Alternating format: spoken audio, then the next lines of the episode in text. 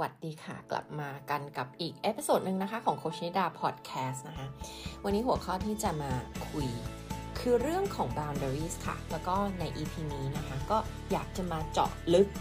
ในเรื่องของ boundaries นะคะ เพราะว่าในหลาย ๆ EP ที่เคยพูดไปนะคะอาจจะเป็นตอนสั้น ๆ นะคะวันนี้ก็อยากจะมาพูดยาวๆนิดนึงนะคะ เกี่ยวกับเรื่องของ boundaries แล้วก็ boundaries มันสัมพันธ์ยังไงกับ วิธีการที่เราเติบโตมานะคะในครอบครัวของเรานะคะเราเคยเรียนรู้นะคะที่จะสร้าง boundaries ในชีวิตหรือเปล่านะคะ boundaries คืออะไรกันแน่ มันเกี่ยวกับเรา มันเกี่ยวกับคนอื่นนะะวันนี้จะมาตอบทุกคำถามเกี่ยวกับเรื่องของ boundaries นะคะก่อนอื่นเลยเนี่ยอ่าแล้วเดี๋ยวก็จะพูดถึง boundaries ประเภทต่างๆ ด้วยว่า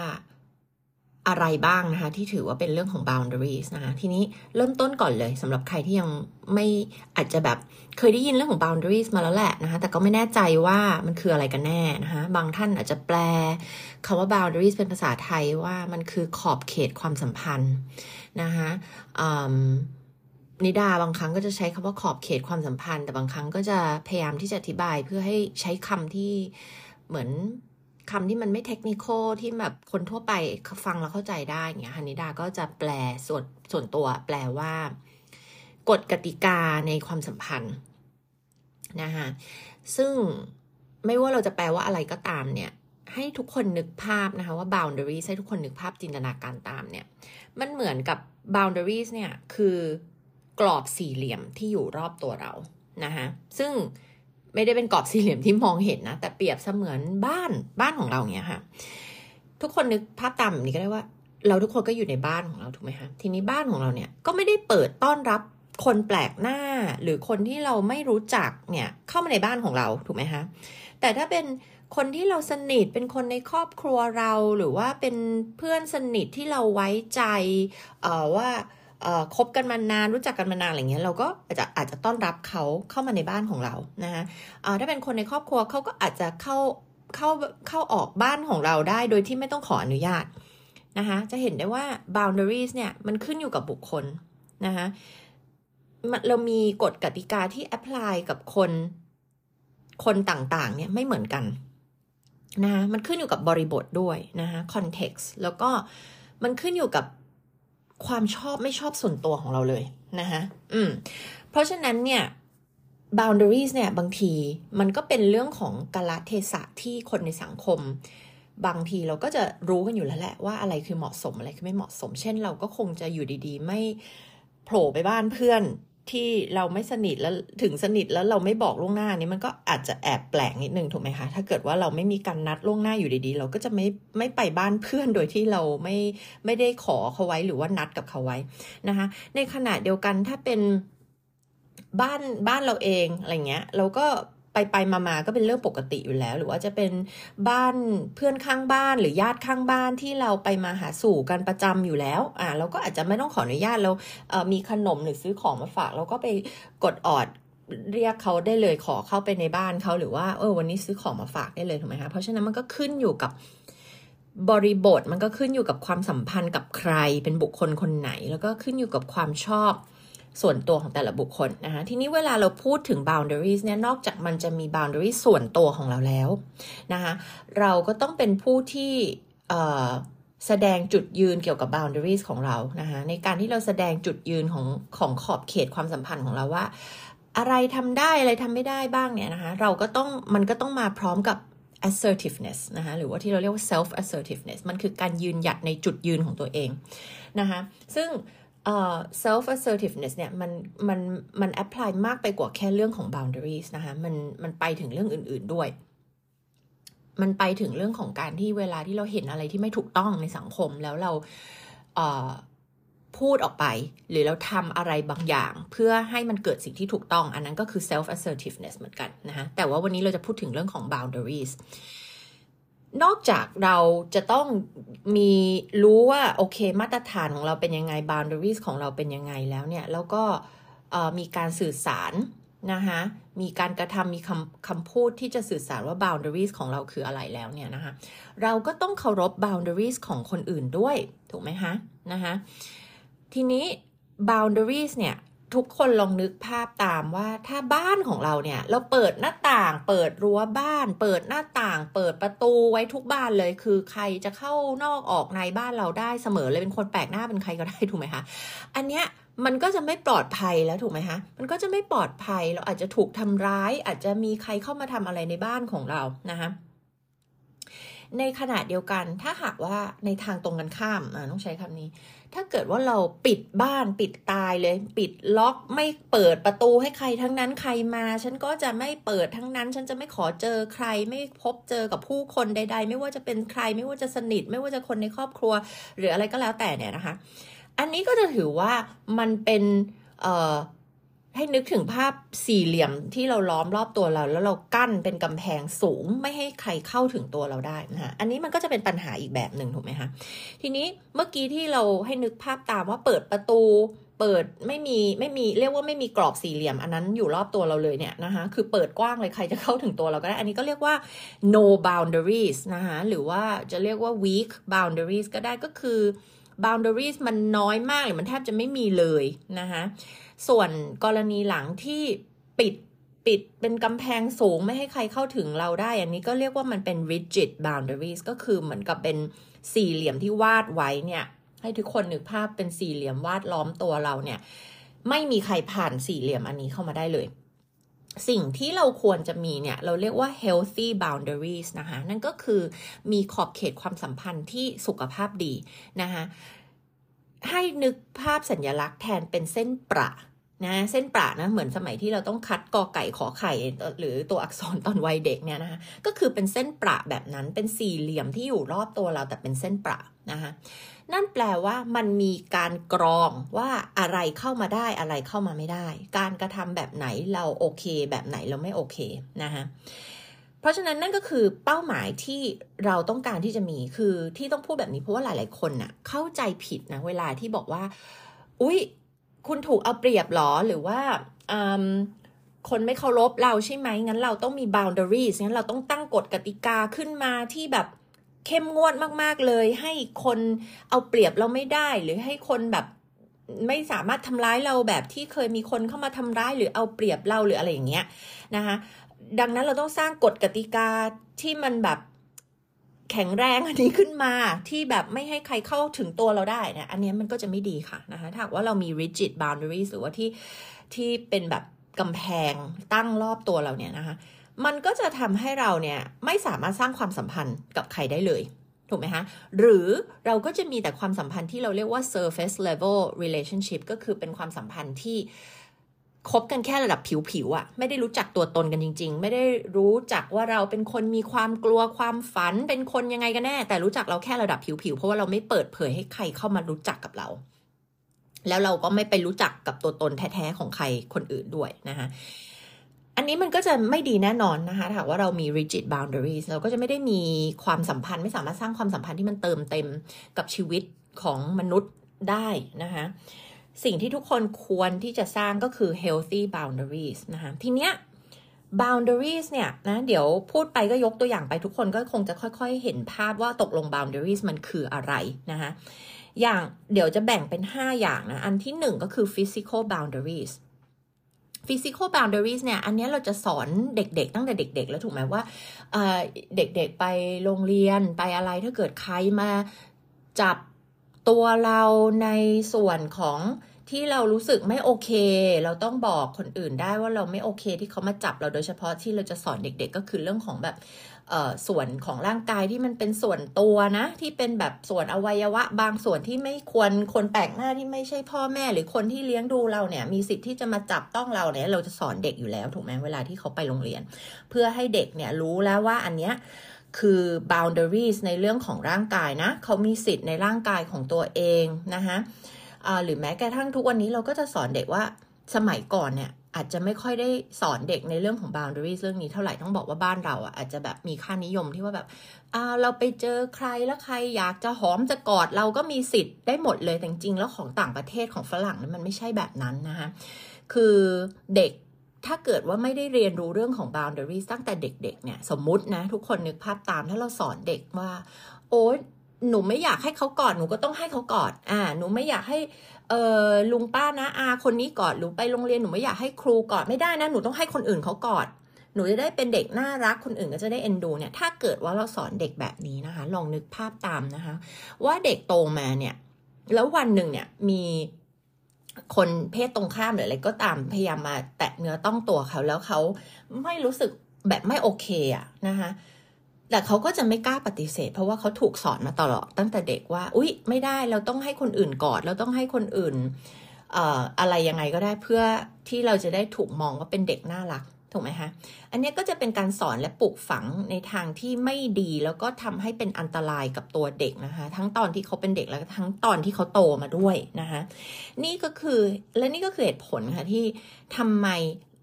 ผู้ใหญ่หลาย ๆ คนโตมาถึงไม่เข้าใจคำว่า boundary แล้วก็ไม่มี boundary หรือว่ามี boundary ที่มัน weak มันมันมันมันอ่อนแอมาก ๆ มันเหมือนกับมันไม่ไม่ไม่ healthy อะนะคะนั่นก็คือเหตุผลที่ทำให้กลายเป็นคนที่ปฏิเสธคนไม่เป็น หรือว่ามีคนทำนั่นทำนี่แล้วเราก็แบบรู้นะว่าเรารู้สึกไม่โอเค แต่เราก็ไม่กล้าปฏิเสธ หรือเราก็ไม่กล้าที่จะ assertive ในการบอกเขาว่าสิ่งที่เขาทำเนี่ยมันไม่โอเค เราไม่โอเค กับสิ่งนี้นะ ให้หยุดนะ หรืออย่าอย่าทำต่ออย่าทำอีกนะ อะไรแบบนี้นะคะ เพราะฉะนั้นเนี่ยถ้าหากว่าเราไม่ได้เติบโตมาไม่ได้ไม่ได้เติบโตมาพร้อมกับเอ่อ healthy boundary เนี่ยเราก็ต้องเรียนรู้ที่จะฝึกนะคะที่จะท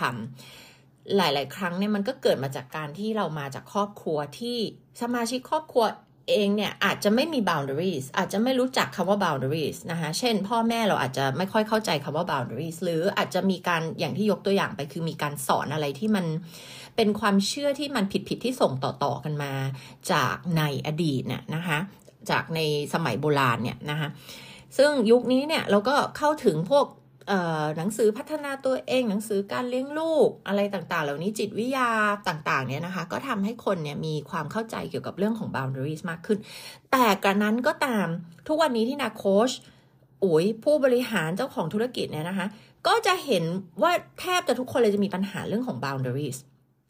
แล้วก็มีเครื่องหมายคำถามตลอดเวลาว่า เอ๊ะเราทำแบบนี้ได้ไหม เราพูดแบบนี้ได้ไหม ถ้าเราแบบปฏิเสธเข้าไปมันจะน่าเกลียดไหม อะไรอย่างเงี้ยนะคะซึ่งจริง ๆ มันเป็นสิ่งที่สามารถทำได้เลย แล้วมันก็ไม่ได้เสียมารยาทด้วยในในหลาย ๆ ครั้งที่นาฟังเรื่องของลูกค้าเนี่ยนะคะแต่แล้วทำไมล่ะ อะไรคือเหตุผลที่ทำให้เราไม่กล้าที่จะ assertive เช่นไม่กล้าที่จะพูดให้ คนที่ทำงานหรือคนในครอบครัวของเราเเกี่ยวกับสิ่งที่เราไม่โอเคที่เขาทำหรือว่าปฏิเสธที่จะไม่ไปร่วมกิจกรรมอะไรบางอย่างเนี้ยทำไมเราถึงไม่กล้าปฏิเสธทำไมเราถึงไม่กล้าที่จะมีจุดยืนเป็นของตัวเอง หรือว่าพูดสิ่งที่เราต้องการในณเวลานั้นๆ ทั้งๆทที่มันไม่ได้เป็นสิ่งที่เดือดร้อนใครนะคะอันเนี้ยมันก็มาจาก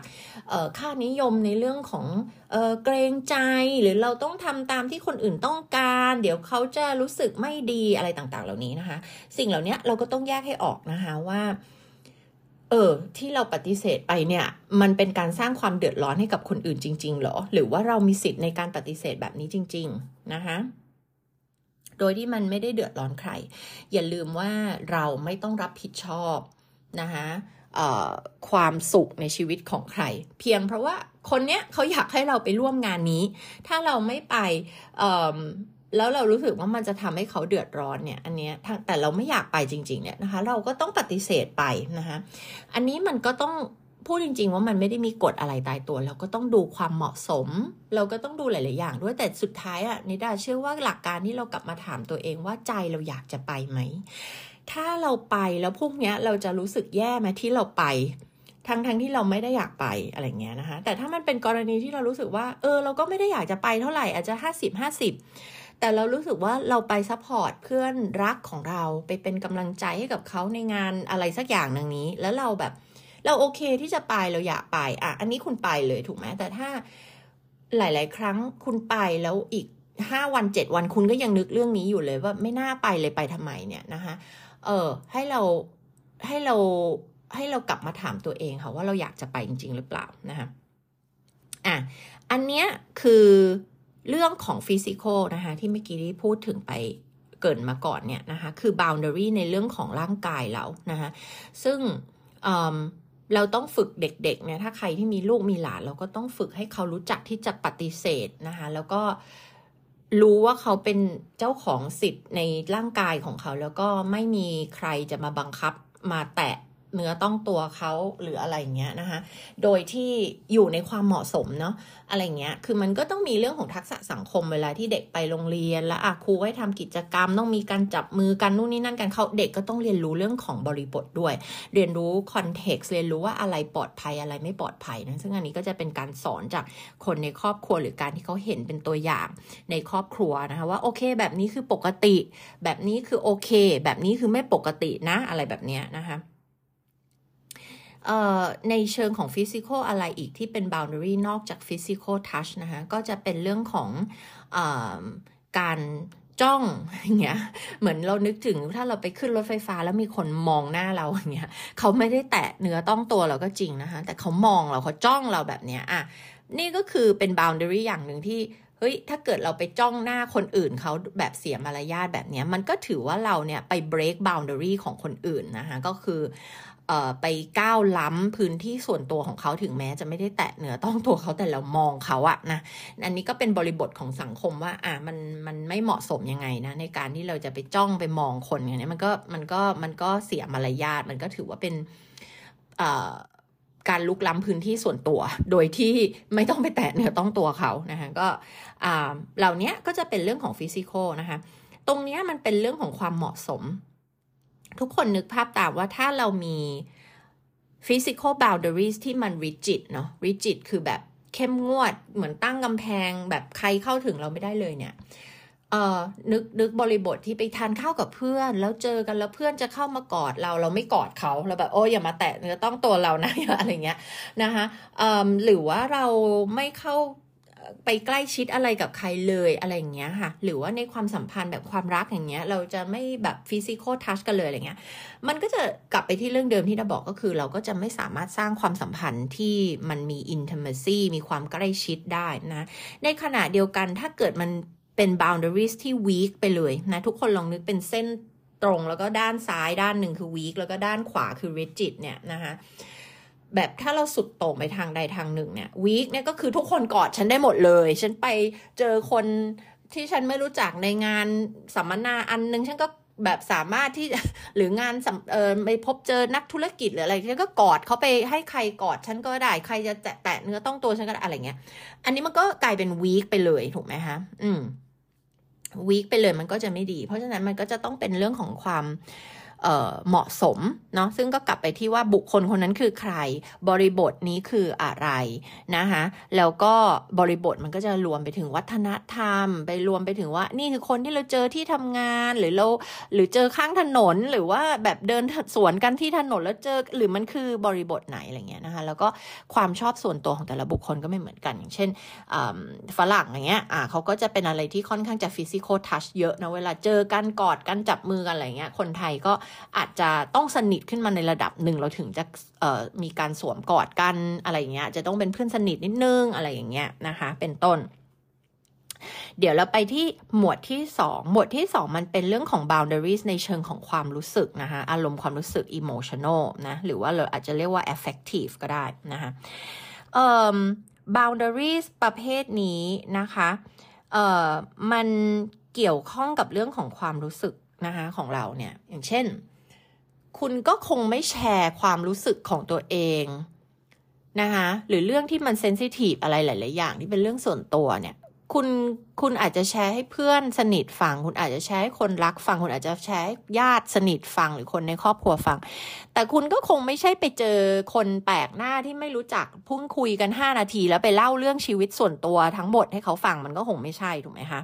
นะคะอันนี้ก็จะเป็นเรื่องของเอ่อ emotional boundaries มันเป็นเรื่องของการที่เราต้องรู้ด้วยว่า ณตอนนี้เรามีทรัพยากรในตัวเองมากน้อยแค่ไหน เช่นตอนนี้เราเหนื่อยไหม เราอารมณ์ดีหรือเปล่า เราเพิ่งตื่นมาสดชื่น เรามันเป็นเรื่องของการรับอิโมชันของคนอื่นด้วยนะนะ ยกตัวอย่างอย่างคนที่แบบชอบทำการสิ่งที่เราเรียกว่า emotional dump อะทุกคนนึกภาพตามอาจจะเคยเจอเพื่อนมีเพื่อนแบบนี้อยู่ในชีวิตนะ แล้วก็ลองนึกภาพตามเนี่ย คืออาจจะเป็นคนที่แบบ มีปัญหาชีวิตอะไรหรือแบบว่า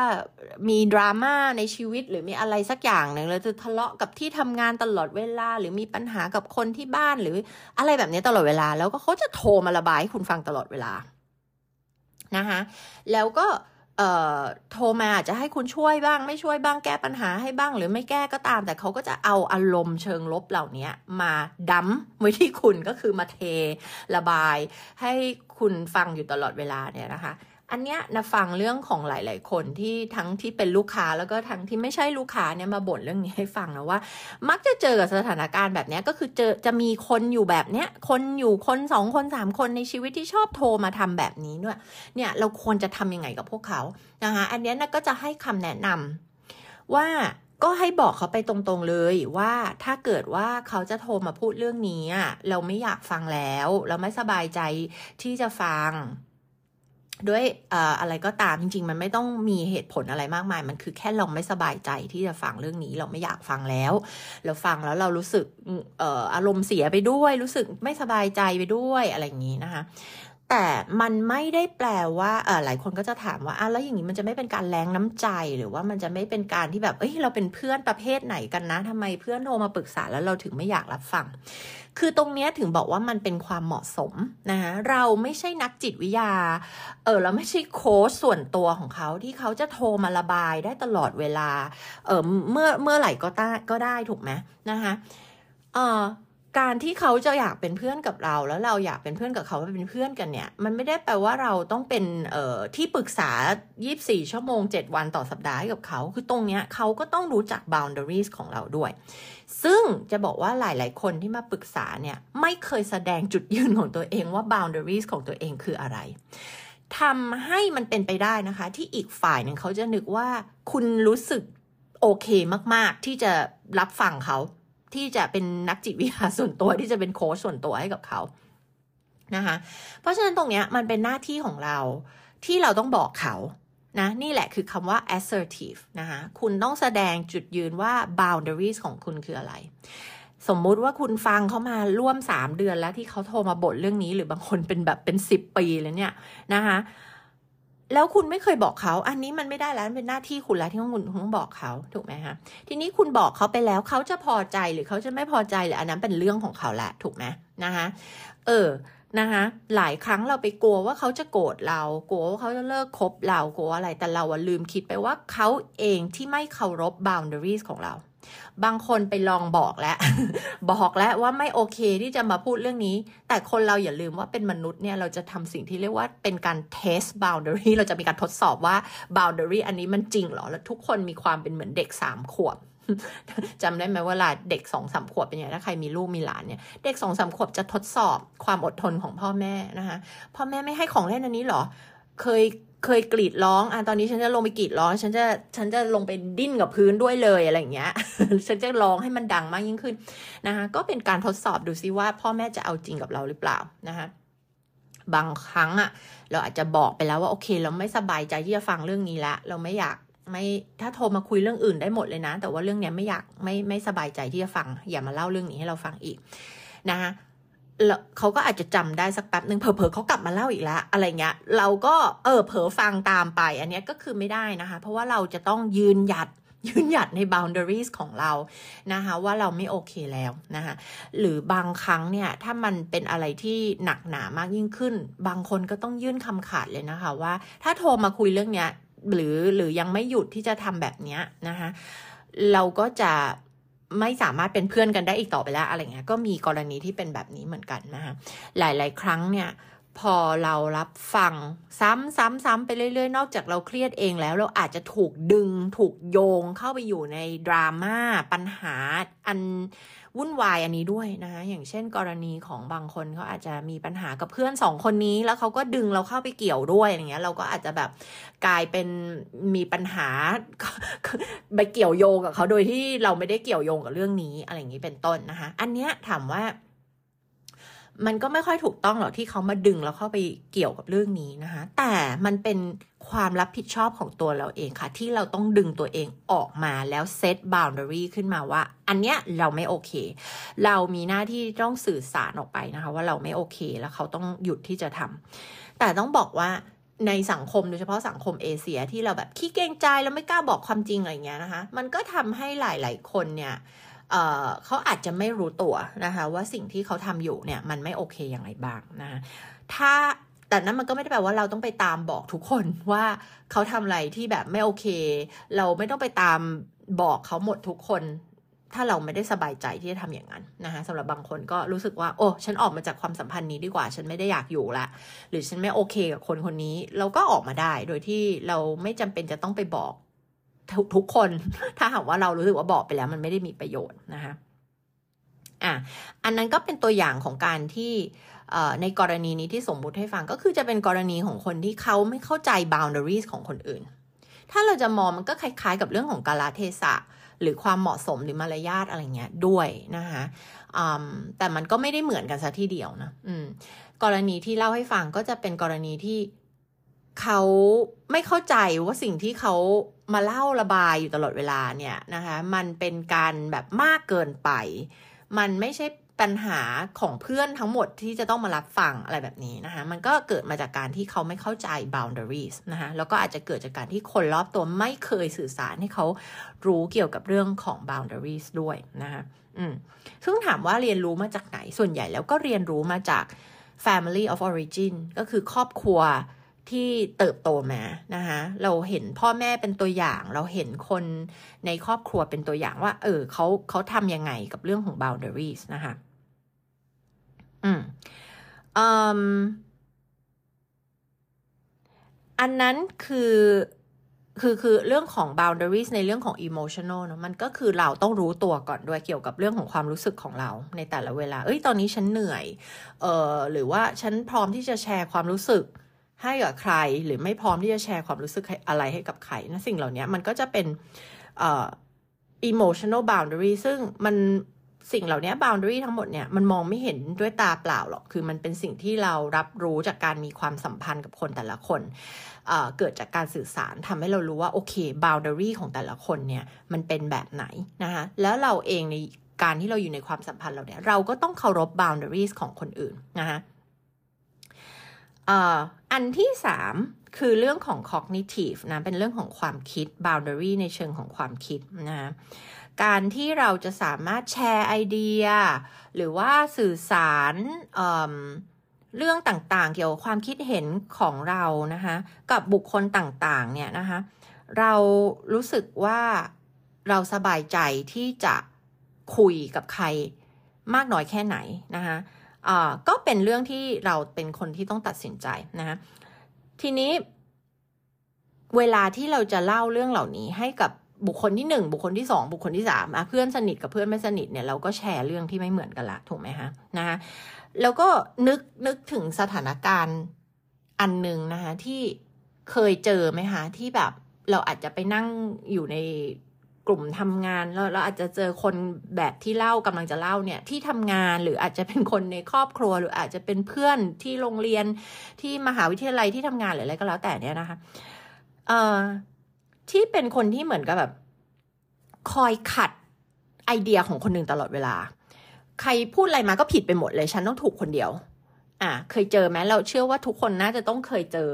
อะไรแบบเนี้ยสักครั้งหนึ่งในชีวิตนะอย่างน้อยนะคะ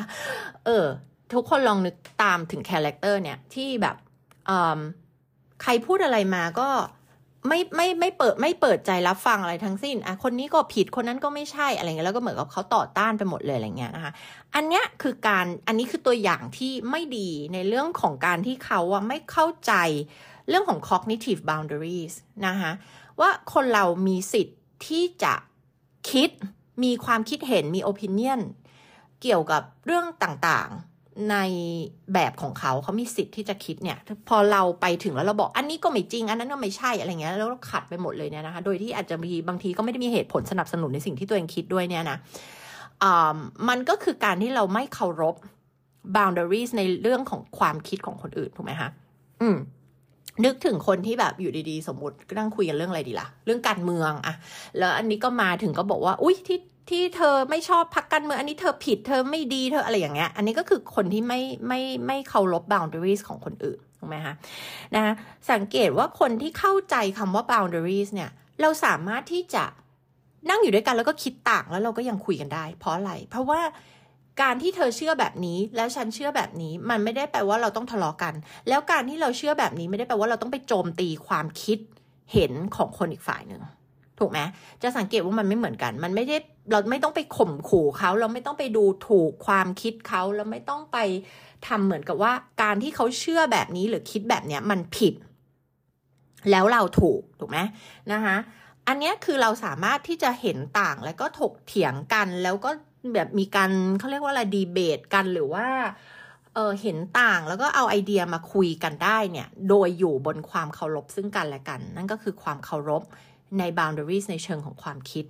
ของกันและกันได้นะคะอืมอันที่สี่เป็น boundaries ในเรื่องของสิ่งแวดล้อมนะคะเรื่องของสิ่งแวดล้อม เช่นเอ่อใครมาหาเราที่บ้านได้บ้าง หรือถ้าจะมาต้องโทรมาบอกก่อนนะ เออมาเซอร์ไพรส์เนี่ยเราไม่ชอบนะ หรือใครที่มาได้โดยไม่ต้องบอกล่วงหน้า อันนี้ก็จะเป็นเรื่องของสิ่งแวดล้อม คือมันจะต่างกับ physical ตรงที่ physical มันจะเกี่ยวกับร่างกายตัวเราโดยโดยตรงเลย แต่ environment มันอาจจะเกี่ยวกับเรื่องของ สิ่งของที่อยู่รอบตัวเราหรือบ้านของเราอะไรอย่างเงี้ยนะคะที่ทำงานของเราอะไรแบบเนี้ยนะคะ environment เนี่ยเรื่องของสิ่งแวดล้อมมันก็จะรวมไปถึงการที่คนจะมายืมของของเราอะไรเงี้ยเช่นแบบพี่น้องอยู่ดีๆจะมาหยิบเสื้อผ้าเราไปโดยที่ไม่บอกล่วงหน้าเอาไปใส่อะไรอย่างเงี้ยอ่าอันนี้เราก็อาจจะไม่โอเคอันนี้เราอาจจะต้องเซตเป็น boundary ขึ้นมาว่าเออวันหลังก่อนที่จะหยิบ หรือยืมเสื้อตัวนี้ไปใส่ให้บอกก่อนนะ เพราะเราอาจจะต้องใช้สำหรับการประชุมอะไรแบบเนี้ยนะอาทิตย์นี้อะไรแบบเนี้ยนะคะ หรือว่าเรื่องของ boundaries ในเรื่องของการมีความเป็นส่วนตัวเกี่ยวกับเรื่องมือถือของเราอะไรเงี้ยอะกรณีที่แบบแฟนเป็นแฟนกันแล้วอยู่ดีๆ จะเอามือถือของเราไปเปิดอ่านอย่างเงี้ยสำหรับอันนี้มันไม่มีถูกผิดนะอันนี้มันก็จะเป็นสิ่งที่ถกเถียงกันว่ามันโอเค หรือไม่โอเคนะกับการที่แฟนจะต้อง รู้ password ของเราหรือเช็คอีเมลเราได้หรือดูอ่านมือถือเราได้อะไรเงี้ยนะคะ มันเป็นเรื่องของความพึงพอใจ มันเป็นเรื่องของ preference นะคะชอบไม่ชอบของแต่ละบุคคล แต่ที่มันจะไม่โอเคคือคนหนึ่งเนี่ยไม่โอเค เช่นคนหนึ่งบอกว่าสมมติสองคนอยู่ในความสัมพันธ์นี้ไหมแฟนคนหนึ่งบอกว่า เฮ้ย แบบไม่โอเคที่มองว่ามือถือนี่เป็นเรื่องส่วนตัวมาก ๆ ไม่ควรมีใครที่จะมานั่งแบบหยิบมือถือเราไปอ่าน ว่าเราคุยอะไรกับใครหรือเราทำอะไรคือคือเขาเขาถือว่ามือถือเป็นพื้นที่ส่วนตัวของเขาแต่สมมุติว่าแฟนของเขาเป็นคนที่ไม่ได้มองว่าเป็นอย่างนั้น คือมองว่ามือถือใครก็ได้ใช้ร่วมกันได้ เออ มันเหมือนเป็นเหมือนทีวีเครื่องหนึ่งในบ้านเนี่ย คือทุกคนสามารถที่จะดูของใครก็ได้ เอามือถือเครื่องไหนใกล้ก็หยิบขึ้นมา Google ค้นข้อมูลได้ หรือหยิบขึ้นมาดู Netflix ได้ หรือเปิด YouTube ได้อะไรเงี้ย คือเขาอาจจะไม่ได้รู้สึกว่ามันเป็นเรื่องส่วนตัว แล้วในทุกความสัมพันธ์ที่ผ่านมาเขาก็อาจจะเป็นอย่างนั้น หรือที่บ้านของเขาก็อาจจะเป็นอย่างนั้นเขาอาจจะเห็นพ่อแม่เป็นแบบนั้นมาก่อนถูกไหมแต่แฟนคนแรกเนี่ยเขาอาจจะไม่ที่บ้านเขาคือมือถือของใครของมัน รถเนี่ยเหมือนการรถของใครของมัน แต่รถอีกบ้านหนึ่งของแฟนอาจจะแบบแชร์แชร์กันเหมือนกับไม่ได้มีใครเป็นเจ้าของรถคันใดคันหนึ่งรถสี่คันในบ้านนี้ทุกคนใช้ร่วมกันได้ใครจะขับคันไหนไปไหนเมื่อไหร่ยังไงก็ได้ ไม่ต้องขอไม่ต้องอะไรกันถูกไหมอันนี้มันก็จะถึงบอกว่ามันมักจะมาจาก การที่เราเห็นเป็นตัวอย่างในครอบครัวเรา ทีนี้มันจะเป็นปัญหาเมื่อไหร่ มันจะเป็นปัญหาต่อเมื่อคนสองคนนี้คิดไม่ตรงกันแล้วไงคำว่า boundaries ของแฟนคนที่หนึ่งกับแฟนคนที่สองมันไม่ตรงกันเนี่ยมันก็จะนำไปสู่ความขัดแย้งกันได้นะ มันจะนำไปสู่การที่แบบฝ่ายที่รู้สึกว่าเฮ้ยโทรศัพท์มันเป็นเรื่องส่วนตัวทำไมต้องมารู้ password ทำไมต้องมาอะไรอย่างเงี้ยเนี่ยนะแล้วคนที่สองเขาไม่เข้าใจอะทำไมอะมันคือ เราเป็นแฟนกันนี่ทำไมอะมันเขามองอีกแบบนึงเขามองว่าทุกอย่างมันสามารถใช้ร่วมกันได้หมดอย่างเงี้ย เนี่ยมันก็จะเป็นปัญหาละถูกไหมคะเพราะฉะนั้นตรงนี้ก็ต้องมาคุยร่วมกัน แล้วเราก็ต้องเคารพ boundary ซึ่งกันและกันนะว่าเอ่ออะไรมันมันเหมาะไม่เหมาะอีกคนชอบแบบไหนอะไรยังไง แล้วก็มันต้องมีการมาเจอกันตรงกลางอะในกรณีที่ไม่ใช่เจอกันตรงกลางต้องมีการตกลงว่าแบบเราจะเอายังไงกับเรื่องนี้อะไรอย่างเงี้ยนะกรณีที่เป็นเรื่องของความสัมพันธ์นะคะ ก็จะเป็นเรื่องของสมุดเนี้ยเออสมุดจดส่วนตัวไดอารี่เจอโนของเราเนี้ยนะคะถ้าเกิดว่าอยู่ดีๆเออคนในบ้านเราหยิบไปอ่านโดยไม่ขออนุญาตเงี้ยมันก็มันก็คงจะเชื่อว่าคงไม่มีใครชอบให้เอาสมุดของเราไปอ่านเนาะถ้าสมุดเรียนที่มหาวิทยาลัยเออหยิบเลคเชอร์ ไปช่วยไปดูไปลอกไปก๊อปปี้อันนั้นก็อีกเรื่องนึงเห็นไหมฮะว่ามันสำคัญที่บริบท สมุดเนี่ยเป็นสมุดประเภทไหนจดอะไรอยู่ในสมุดเนี่ยมันมันก็เป็นเรื่องของ context ถูกไหมคือการที่หยิบ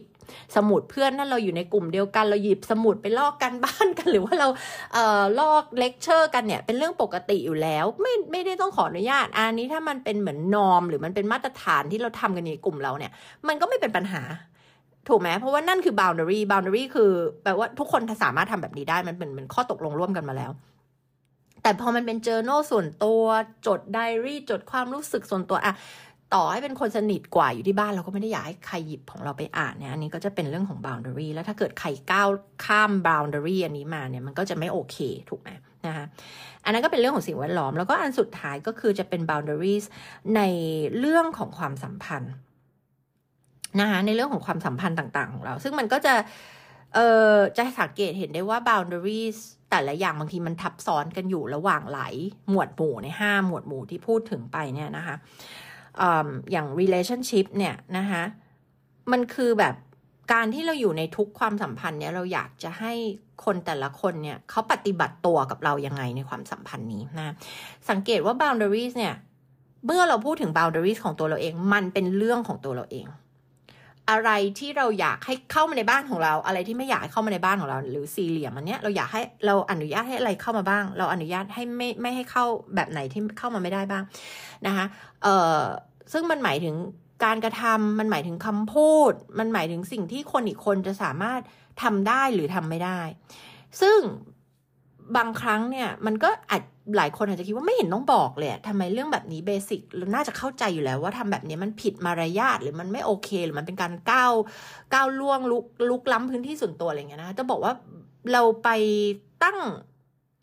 สมมติฐานแบบนั้นไม่ได้เพราะว่าแต่ละคนมาจากครอบครัวที่ไม่เหมือนกัน บางอย่างที่มันไม่โอเคสำหรับเรามันอาจจะโอเคสำหรับบ้านอื่น บางอย่างที่เราโอเคบ้านอื่นเขาอาจจะไม่โอเคก็ได้ถูกไหมเพราะฉะนั้นตรงเนี้ยกุญแจสำคัญมันคือการสื่อสาร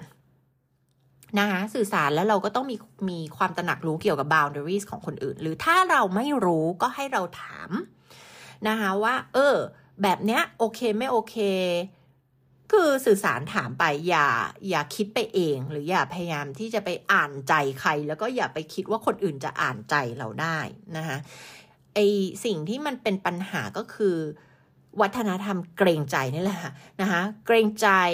กลัวพูดไปแล้วอีกคนจะรู้สึกไม่ดีหรือรู้รู้สึกเสียหน้าหรือรู้สึกแบบโกรธเราอะไรแบบนี้นะคะ คือมัวถ้าเรามัวแต่ไปคอนเซิร์นเรื่องพวกนี้มันกลายเป็นสร้างปัญหาหนักกว่าเดิม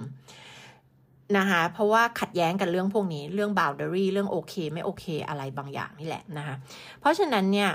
สื่อสารออกไปตรง นะคะถามอย่างสุภาพและให้เกียรติ มันไม่ได้เป็นปัญหาอะไรเลยนะคะหลายครั้งวัฒนธรรมบ้านเราไปคิดเออคิดไปเองว่ามันถามไม่ได้หรือพูดไม่ได้ ก็คือกลับไปที่ปัญหาเรื่องวัฒนธรรมเกรงใจนะคะเออหนูจะพูดเสมอว่าคำว่าเกรงใจจริง ๆ มันแปลว่าอะไรดักคิดคิดเองนะแล้วก็ไม่ได้เป็นผู้เชี่ยวชาญด้านภาษานะ แต่นักคิดเองเออคิดเองว่า จริง ๆคำว่าเกรงใจที่มันเป็นสิ่งที่ดีในสังคมคือการเกรงใจในแง่ที่เรานึกถึงความรู้สึกของคนอื่น เช่นเราเราจะไปให้คนมาช่วยเหลือเรามาก ๆ เนี่ย เราเกรงใจเขากลัวเขาจะเดือดร้อนอะนะคะถ้าเรามีการเกรงใจแบบนี้บ้างมันมันฟังดูมันเป็นเรื่องของเอมพัตตีเนาะเป็นเรื่องของการเข้าอกเข้าใจหรือว่า เห็นอกเห็นใจนึกถึงใจคนอื่นนะคำนี้มากกว่าคือนึกถึงใจคนอื่นว่าเอ๊ะการที่ โอ้สมมติว่าเราลืมของไว้บ้านเพื่อนแล้วเพื่อนจะขับเอามาคืนเราตอนห้าทุ่มเนี้ยทั้งทั้งที่เพื่อนต้องมีสอบพรุ่งนี้เช้าอ้าวเราเกรงใจเพื่อนอะไรเงี้ย อันนี้น้ามองว่าเป็นสิ่งที่ดีนะคะคือมันมีการนึกถึงใจเขาใจเราอะไรเงี้ยนะคะแต่ พอคนเอาคำว่าเกรงใจมาใช้อย่างเช่นวิเขามาชวนเราไปงานบริษัทอะแล้วเราไม่อยากไปเลยแต่เราเกรงใจเขาเราก็เลยต้องไป อันนี้เราว่ามันเป็นการใช้คำว่าเกรงใจแบบ ไม่ค่อยจะถูกต้องในความคิดของนัทเท่าไหร่นะมันมันมันกลายเป็นว่ายังไง ถ้าเกิดว่าเรามองเหตุการณ์นี้มันคือเราไม่อยากไป แต่เราต้องไป เพราะว่าเราเรารู้สึกว่าถ้า เราปฏิเสธหลายครั้งถ้าเราเจาะลึกลงไปลงไปหาว่าจริงๆไอ้คำว่าเกรงใจที่เราพูดในบริบทนี้มันคืออะไร คือหลายครั้งเราจะค้นพบว่าลูกค้าที่เจอปัญหาแบบเนี้ย คือเขากลัวว่าอีกฝ่ายจะคิดกับเรายังไง เออ ถ้าเกิดว่าเราปฏิเสธไม่ไปงานนี้เขาจะคิดกับเรายังไง เจ้านายจะคิดกับเรายังไง เขาจะมองว่าเราเนี่ยเป็นคนที่ไม่รักบริษัทหรือเปล่า ไม่ตั้งใจทำงานหรือเปล่าเป็นพนักงานที่ไม่ดีหรือเปล่า หรือว่าเป็นคนที่ไม่ไม่เคารพ ไม่เคารพเขาหรอไม่เคารพเจ้านายหรอเพราะว่าเจ้านายมาชวนแล้วทำเราปฏิเสธได้ไงเราไม่ไปได้ไงอะไรเงี้ยนะคะหรือยังแบบที่เคยได้ยินมาก็คือวัฒนธรรมญี่ปุ่นนะที่แบบว่าหลังเลิกงานทุกคนต้องไปกินข้าวดื่มเบียร์ด้วยกัน ทุกคนต้องไปกันทั้งทีมเลย ไม่ไปไม่ได้เลย มันกลายเป็นส่วนหนึ่งหน้าที่ของของการทำงานไปด้วยเลยอะไรเงี้ยเพราะฉะนั้นทุกคนก็จะต้องกลับบ้านดึกต้องไปกินข้าวด้วยกัน แล้วก็กลับบ้านดึกกันหมดอะไรเงี้ยนะคะ มันกลายเป็นว่า คำว่าเกรงใจในที่นี้คือการที่เราต้องไปทั้งๆทที่เราไม่อยากไป เพราะเรากลัวว่าเขาจะคิดยังไงกับเรานะอันนี้นะก็เลยคิดว่ามันเป็นเหมือนการที่เราต้องไปสนใจความรู้สึกของคนอื่นเนี่ย ทั้งๆทที่มันอยู่นอกเหนือหน้าที่การทำงานของเรา มันไม่ได้อยู่ในหน้าที่ของเราละถูกไหมนะออันเนี้ยนะก็เลยรู้สึกว่าหลายครั้งเนี่ย เราใช้คำว่าเกรงใจแบบฟุ่มเฟือยเกินไปนะคะเออ แต่ในขณะเดียวกันถ้าเนี่ยนะก็นึก นึกแวบขึ้นมาว่า อะแล้วถ้าสมมติว่า มันเป็น มันเป็นไปได้ไหมที่สมมติว่ามีญาติผู้ใหญ่ที่เขาชวนเราไปงานแต่งงานแล้วเราก็รู้ว่า งานเนี้ยมันสำคัญมากเขาอุตส่าห์มาชวนเรา เพราะว่าเราเนี่ย โอ้เขามองเราเป็นลูกเป็นหลานเขาหรือว่าเป็นคนสำคัญอะไรซัมติงเนี่ยแล้วเราก็ไม่ได้อยากไปหรอกแต่ว่าเราเกรงใจอ่าคำว่าเกรงใจในบริบทนี้มันก็อาจจะหมายว่าเรามีความเคารพ ในคนคนนี้ แล้วไปก็อาจจะไม่ได้เดือดร้อนอะไรมากแต่เราอะอยากแสดงความเคารพ เราอยากที่จะแสดง appreciation ความแบบรู้สึกขอบคุณที่เขามองเราเป็นลูกเป็นหลาน เป็นคนในครอบครัวเขาเราก็เลยเกรงใจแล้วเราก็ไปอะไรเงี้ย อันนี้ก็ไม่แน่ใจก็คอมเมนต์กันมาแล้วว่าใช้ภาษาถูกไหมนำมารู้สึกว่า ถ้าหากว่าคำว่าเกรงใจนี้มันหมายถึงการที่เรารู้สึกเคารพแล้วเราเป็น เหมือนกับอยากจะแสดงการให้เกียรติ หรือว่าแสดงความรู้สึกดีๆต่อเขาอะถ้าคำว่าเกรงใจหมายความว่าแบบนั้นนะแล้วก็ว่ามันก็โอเคนะคะแต่ถ้าเราไม่อยากไปมากๆ แล้วเรารู้สึกว่าเรากลัวสังเกตความรู้สึกมันไม่เหมือนกัน มันไม่ใช่แบบเป็นความรู้สึกที่ดีแต่เป็นความรู้สึกว่า ถ้าเราไม่ไปแล้วเรากลัว consequence อะไรบางอย่าง เรากลัวสิ่งที่มันจะเกิดหรือกลัวว่าเขาจะคิดยังไงกับเรา กลัวจะคิดเรา คิดกับเราในทางที่ร้ายหรือทางที่ไม่ดีเนี่ย แล้วเราก็เลยจำยอมที่จะไปสังเกตว่าความรู้สึกที่จะเกิดต่อมาจากเหตุการณ์เหล่านี้ก็คือเราจะรู้สึกว่าทำไมต้องไปด้วยนะ ไม่น่าไปเลย โอ้ยหงุดหงิดมันจะมาพร้อมกับ resentment คือความรู้สึกแบบไม่พอใจที่ทำไมจะต้องไปเนี่ยไปนี่เหมือนโดนบังคับไปอะไรแบบนี้นะคะ อันนี้ก็จริงๆนะไม่ได้มีประเด็นอะไรเรื่องการใช้คำว่าเกรงใจถูกหรือผิดหรอกนะก็ไม่ได้เป็นผู้เชี่ยวชาญด้านนี้ แต่นากำลังชวนทุกคนคิดตามว่า ให้เราอะระวังว่าเวลาที่เราใช้คำว่าเกรงใจเนี่ยนะคะเรากำลังใช้แล้ว ทำให้เราเกิดการกระทำที่มันท็อกซิกกับตัวเองหรือเปล่า มันทำให้เราแบบเกิดการกระทำที่เราไม่ได้อยากจะทำแล้วเราก็ต้องมารู้สึกแย่ แล้วพอทำไปหลาย ๆ ครั้งสะสมไปเรื่อย ๆ เราก็ยิ่งโทษอีกคนนึงหรือว่าโทษคนอื่นทั้งนั้นจริง ๆ แล้วอะอยากจะชวนทุกคนกลับมาคิดว่า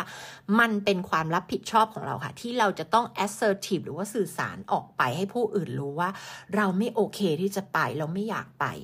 แล้วคุณมีสิทธิ์ที่จะไม่ไปถูกไหมมันไม่ใช่หน้าที่การงานค่ะคุณมันไม่ใช่สิ่งที่มันเดือดร้อนใครอะไรแบบเนี้ยนะคะมันไม่ผิดที่คุณจะปฏิเสธนะแล้วเราปฏิเสธได้เพียงแค่เราไม่อยากไปแค่นั้นก็จบแล้ว มันไม่ต้องมีเหตุผลร้อยแปดพันเก้ามาอธิบายว่าทำไมฉันถึงมีสิทธิ์ที่จะไม่ไป อ่านะคะอันนี้ก็อยากจะชวนทุกคนมองในเรื่องพวกนี้นะคะว่าเเรื่องของความต้องการและความรู้สึกของตัวเราเอง แล้วก็การที่เราจะสามารถสื่อสารออกไปตรงๆได้นะก็เป็นสิ่งที่บ้านเราไม่ค่อยได้ฝึกกันมา เราก็จะไม่ไม่ค่อยได้ฝึกเนี่ยก็จะไม่ค่อยเก่งนะแล้วฝึกบ่อยๆเดี๋ยวก็จะเก่งเอง ทีนี้พอเราไม่ฝึกแล้วเราก็ยังทำแบบเดิมเนี่ยสิ่งที่มันจะเกิดขึ้นคือ resentment ที่มันสะสมก็คือความไม่พอใจที่มันสะสมสะสมสะสมไปเรื่อยๆ ไม่พูดไม่พูดไม่พูดไม่พูดไปเรื่อยๆจนวันหนึ่งระเบิดค่ะนะคะอาจจะระเบิดแบบก้าวร้าวแบบ passive คือแบบเหมือนประชดประชัน หรืออาจจะแบบโมโหระเบิดออกไปเลยก็ได้นะคะซึ่งมันเกิดจากการที่เราเงียบ ไม่พูดสิ่งที่เราต้องการ ไม่พูดสิ่งที่เราไม่โอเคออกไปนะคะเพราะฉะนั้นเนี่ยเวลาจะฝึกเรื่องเนี้ยพูดจริงเลย ถ้ารู้สึกครั้งแรกพูดออกไปเลย ในช่วงฝึกแรก ๆ อาจจะโหความรู้สึกช้านิดนึงดีเลย์ไปสองสาวัน เพิ่งจะรู้ว่าเราไม่โอเคกับเรื่องพวกนี้ ไม่เป็นไรดีเลย์ไปสองสาวัน ค่อยพูดก็ได้นะคะก็กลับไปบอกเพื่อนของเราว่า เออ เหตุการณ์เนี้ย เธอเมื่อสองวันที่แล้วเราไม่โอเค เพราะอะไรยังไงนะคะ ไม่เป็นไร บางคนน่ะ ปล่อยผ่าน เฮ้ยมันผ่านไปแล้วสองสาวันช่างมันเหอะปล่อยผ่านไม่อยากมีความขัดแย้ง แต่เสร็จแล้วเป็นยังไงคะ มันก็เกิดซ้ำอีกไง พอมันเกิดซ้ำอีกเนี่ยนะคะเราก็จะต้องไปเจอเรื่องเดิมอีกนะซึ่งก็มันก็จะสร้างความหงุดหงิดหรือความอะไรสะสมเข้าไปอีกนะคะเพราะฉะนั้นเนี่ยถ้านึกได้เมื่อไหร่ก็พูดเลย แล้วเราจะเก่งขึ้นเราจะพูดได้เร็วขึ้น เราจะจับความรู้สึกความต้องการของตัวเองได้เร็วขึ้นนะ ก็วันนี้นะคะก็อยากจะพูดเรื่องของ boundaries เนี่ยการที่เราจะมี healthy boundaries ได้เนี่ยมันต้องมาพร้อมหลาย ๆ อย่างเหมือนเหมือนเมื่อกี้ที่พูดไปแล้ว ก็คือมีเรื่อง assertiveness เนาะคือมีมาตรฐานมี standard มี boundaries แล้วเนี่ย ต้องรู้จักที่จะสื่อสารออกไปได้ด้วย เพื่อรักษา boundary นั้น ไม่ใช่แบบ เอ่อ boundary เรามีเราตั้งเป็นกฎขึ้นมาแล้วนะ แต่พอใครล้ำเส้นหรือใคร ใคร break boundary นั้นใครไม่เคารพ boundary นั้น ฉันก็ไม่เป็นไร ฉันก็ปล่อยผ่านปล่อยผ่านปล่อยผ่านไปเรื่อยๆ อันนั้นก็เท่ากับเราอะไม่มี boundaries นะคะ ไม่มีค่ะ ตั้งเอาไว้แต่ไม่ได้ไม่ได้ไปทำให้มันเกิดขึ้นจริง ก็ถือว่าไม่มี boundaries นะคะอันที่สองคือเราต้องมีเรื่องของ mindfulness นะ ก็คือสติในการรู้ทันตัวเอง แล้วก็มี awareness กับการที่จะเข้าใจและอยากเรียนรู้ boundaries ของคนอื่นด้วยนะคะ แต่ที่ที่ที่สำคัญที่สุดคือกลับมาที่ตัวเราเราต้องรู้ทันตัวเองต้องรู้ว่าตัวเองรู้สึกแบบไหนในเวลาไหนต้องการอะไร ชอบไม่ชอบอะไรนะคะเราต้องมีสติที่จะรู้อยู่กับความรู้สึกอยู่กับปัจจุบันนะ mindfulness มันคือการที่เราอยู่กับปัจจุบันของเราอยู่กับความคิดความรู้สึกของเราโดยที่ไม่ไปตัดสินมันนะคะแล้วก็ เวลาที่เราไม่โอเคกับอะไรบางอย่างแล้วเนี่ย เราต้องตั้งสติแล้วกลับมาเช็คตัวเองนะ อันนี้มันเป็นเรื่องของ distress distress tolerance คือการที่เราจะอดทนอยู่กับเวลาที่ความรู้สึกเรามันไม่โอเคได้ไหมอะไรเงี้ยนะคะ อย่างเช่น การที่เราอาจจะทำงานอยู่ในกลุ่ม